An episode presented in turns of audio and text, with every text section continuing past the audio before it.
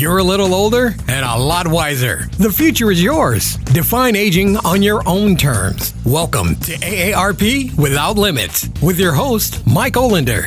Hello and welcome. This is AARP Without Limits, WPTF Talk Radio, disrupting aging with the power of 50,000 watts. And our podcast available anytime on demand at WPTF.com or through our Facebook, AARP North Carolina. I'm your host, Mike Olender of AARP North Carolina, and we've got a great show for you today. Brian Etheridge of Leadership North Carolina is with us to talk about their amazing organization and their program for current and future leaders of North Carolina. But first, before we get to that, as always, ladies and gentlemen, my, my partner in crime an esteemed production engineer here at WPTF, Mr. Jason Kong. Jason, how you doing, sir? Mike, I'm here. I'm fully caffeinated. I'm ready to go. How are you doing? I am doing great. Fully caffeinated. That's the first time I've heard you say that. You know, sometimes you need a little extra jolt to get going, but uh, usually I'm doing okay. But today I'm I'm ready to go, baby. So you're a caff you're a coffee guy, not an energy drink guy or a tea I guy. can't, I can't or- do the energy drinks. A little bit of coffee every now and then. I'm not a coffee every day kind of guy, but uh, on occasion. Oh wow! How about you? You're a rare breed. Oh, I'm at least four cups first thing in the Wow. morning. Yeah, I get started. I've got a a uh, what's it called a Jura a, a Capresso machine, and um, yeah, and That sounds fancy. it it is. Uh, I think it was um I don't remember how I we acquired it some years ago, but um, it's one thing that survived that, that I kept with me post divorce and all that, and um, it's uh, it's a nice treat. It starts my day off on the right note most days, but um, anyway. Um, yeah, it's interesting. You know, you hear from different people. Some I know some people who cannot operate without a cup of coffee. Um, other people who get headaches. Um, uh, in fact, a good friend of mine cannot get started unless there is a, a cup of coffee first thing, or else a headache sets in within minutes, which is. Uh, you know, problem I think for for some folks. Um, anyway, not here to talk about coffee. We've got uh, some great, great stuff to dig into today. But um, I wanted to pick up, uh, um, Jason, on a, a topic very lightly we touched on in a previous show. We were talking, if you recall, advice I got from my dad. Yeah, Um, yeah. You know, and um, I know we're not at Father's Day right now, but um, you know, I got thinking about that because, you know, throughout our lives, we run into advice. We hear people sometimes give us advice without us asking for it, and we get it, right? We have parents sometimes who are trying to teach us the right way. Uh, and then, of course, cliches. You hear sayings and things like that. And a lot of times, you know, they don't have an impact on you if you're not ready in your life to hear it, right? I mean, you can hear somebody say, you know, I remember, you know, for years seeing the bumper sticker, take it easy. Like that was a big thing back in the 80s, right? And I remember being, you know, an eight year old kid and looking at that and just going, I, who cares? What does that mean? like, how is that at all important? Why would you put that in your car years later when, you know, life gets real and you're managing so many things and you're getting stressed out about stuff? You look at that and you go, yeah, that's right, man. Take it easy. Just that's right. And sometimes people just need to see that they're sitting at a red light, maybe, and they look ahead, and there's a little message there that uh, helps helps get them through that day. One of the uh, bits of uh, advice my Dave, my dad gave me some years ago that I shared uh, in a previous show with you was don't assume that things won't change. Um, and I think that's really helpful. Of course, not only if you're dealing with hard times, you know, knowing that, hey, you know, this situation isn't going to be here forever, whether it's, you know, the loss of a job or you're grieving for the loss of a, you know, a death in the family or something like that, or if things are just tough and you're in a rut, you know, whatever it might be, um, you're, you know, maybe you're uh, uh, pursuing a degree or, or something in, in your career that takes a lot of time and a lot of energy and it feels like you're never going to get there, you know, um, that can be helpful. But also the reverse, the flip of that is if you've got something really good going on, right? Uh, don't ever assume that you're always going to be in that situation, right? Whether it's a great, you know, being gainfully employed, whether it's, you know, everybody's healthy, your own personal health is good. You get up in the morning, you know, I love getting up in the morning, bouncing right out of bed and feeling good. If I don't have that, you know, I feel completely off. You know, I know that there's going to be a point in my life where I'm not going to be able to bounce right out of bed, you know, and, and do certain things. And so just sort of having that awareness of, you know, don't assume things will always be this way. you know, if you got a good thing, it does allow you to be able to just simply appreciate where you're at and recognize, you know, there's going to be a day and a time when I'm going to look back at this and realize that um, I had a really good thing going there. And, and sometimes it's easier to deal with not having that if you say, well, at least I, I was able to appreciate it. I was talking with uh, some some uh, friends through work uh, recently about this, and um, it led on to a deeper conversation. And on comes another great piece, another great bumper sticker type of thing that stuck with me, Jason. I just wanted to share it with folks. And this is embrace uncertainty, which in a way is kind of like a step beyond don't you know don't assume things won't change. It's not only don't assume it, but actually embrace it, right? Embrace the sense of of the need to be you know fluid and to adapt and so forth. And I know this can be you know it isn't for every type of aspect of life. Certainly, spirituality is rooted in the sense of absolutes and certainties and biblical prophecy, things like that. I'm not talking about that. Talking about the day to day type of stuff, where if you approach the day with that sense of fluidity and and flexibility and embracing it and saying, you know what, I don't know what today is going to be like. I don't know what 2023 is going to be like, you know, and I could have a plan. If I put a plan in place and if it doesn't fall just the way I want it to be, I'm going to be bummed out, you know. And so uh, being, you know, embracing the uncertainty and uh, as, as we at AARP say, blessed are the flexible, for they don't get bent out of shape. really, really good thing. And so this, I just wanted to share it for whoever's listening, because again, if it's this is a bumper sticker moment, you know, maybe this is the audio version of that over the airwaves here at WPTF. Um, hearing a little bit of something that might just give you a little bit of food, food for thought um, and possibly be transformative to you. Speaking of transformative, uh, Jason, I'm really, really delighted to have on um, our guest today. Um, I had the honor and opportunity back in 2016 to be part of the 24th class of Leadership North Carolina. Um, I stepped into it. I was intrigued. Said, "Okay, this sounds pretty good." My boss was encouraging me to to apply and and to um, to, to take part in this. He he saw the the value or the potential value in me going, and I went. And I got to tell you, you know, I stepped in, and I think there were 55 people in the class, and I didn't know any one of them, and everyone was from all sorts of different fields and backgrounds and parts of the state.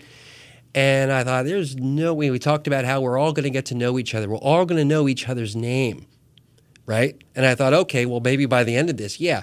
No, by the end of that first day, we all knew each other's name. And that was just the first piece, the first glimpse of just how remarkable this organization um, is and the impact that it had on me and the perspective that it gave me to better understand the state is just uh, I just cannot tell you just how valuable that was to me. And since then, uh, ARP North Carolina has tried every year to send one of our staff to be part of a class. And um, to talk more about this, there is nobody better to talk to about it than the, than the man who leads the organization himself uh, Mr. Brian Etheridge. Brian, thank you so much for being with us. Mike, thank you so much for the opportunity. It's an absolute pleasure to, to share time with you uh, today. So, thanks a ton for the opportunity to talk a little bit about leadership in North Carolina and, and, and share a conversation with you. Great. Brian, the story of Leadership North Carolina, or LNC as we kind of say shorthand here, uh, is rich both in history and the impact that it, is, that it has had over the, the last 25 years. 25 years plus. But before I get to that, tell us a little bit about yourself. Who is Brian Etheridge, and how did you find yourself at the helm of LNC? Well, Mike, thank you for that. So, um, I'm I feel fortunate. I'm a, I'm a native North Carolinian. I grew up uh, just south of the uh, of Raleigh in uh, Lillington, which is the county seat of Harnett County. Um, and you know, one of the things that was impressed on me at a very early age is this sense of really kind of servant leadership of, of giving back to the community, of being really engaged um, in whatever way that feels um, impactful. Um, I actually started out uh, after college uh, becoming an, an, elementary school teacher. So I was an educator for the first part of my career, uh, both in New Hanover County and in the Wilmington area, and then uh, here in Wake County in Garner. Uh, taught uh, a number of years in elementary school. It was incredibly impactful some of the most rewarding work I've ever done and made a huge impression on me. Um, and then from there, got restless. I was really interested in having an impact outside of the four walls of my classroom and made a transition to the nonprofit sector, working with uh, an amazing organization called the North Carolina Independent Colleges and Universities, and um, had the privilege of working with Hope Williams, who's the uh, the leader of that esteemed organization, and they represent all the private colleges in North Carolina. Uh, so I did a lot of work raising money for first generation college students. So these are folks that are the first members of their families to go to college and uh, to have the opportunity for higher education. And North Carolina has a long history of of making investments in those students and and providing those paths for opportunity. So that was a tremendous experience, and that led itself to um, a pathway to leadership North Carolina. We had a very similar donor base, and it really filled a void I had after leaving the classroom as an educator. Because literally, at uh, every fall, uh, we start a new cohort. Uh, we start with a new class and get to know 55 amazing folks, and that fills that void I have from from leaving the classroom. So that's kind of the quick version of how I got to leadership North Carolina. And uh, what year did that start with you uh, at LNC? So I started in March of 2006. So we have literally just crossed my my 17th anniversary. So it's been um, an amazing journey, and um, I've gotten to know some amazing leaders who, uh, aside from leadership North Carolina, I don't know that I would have ever had the opportunity to meet and build relationships with those folks. Well, and it is an amazing model. And just so folks know, too, um, we're going to get into some details as to what Leadership North Carolina is and how it how it, it actually works. But um, the specific, uh, uh, uh, just a quick minute here, uh, Brian, a bit about the um, the um, uh, the history of it. Just to be clear here, there's LNC here in North Carolina, but there are leadership groups, similar ones in other states as well. Is that correct? Absolutely. So most states have a statewide leadership program, and they kind of come in in three varieties. Uh, they may be like Leadership North Carolina, which we're an independent 501c3 nonprofit. They may be affiliated with the state chamber of commerce, or they may be affiliated with a local uh, statewide college or university or another institution of that of that uh, uh, designation. Great. And we're going to get into the specifics of what Leadership North Carolina looks like here in North Carolina and how you can learn more and even apply after this break. This is AARP Without Limits. We'll be right back.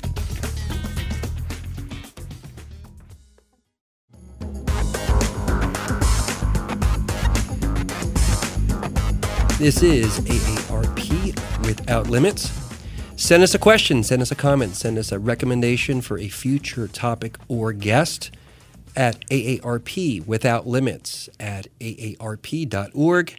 You can always visit us too on Facebook, AARP North Carolina, or our state webpage, which is aarp.org slash North Carolina. We've been speaking with Brian Etheridge of Leadership North Carolina. And, um, you know, we really got to get to the basics here, Brian, for folks who are not familiar with this type of model or what Leadership North Carolina is.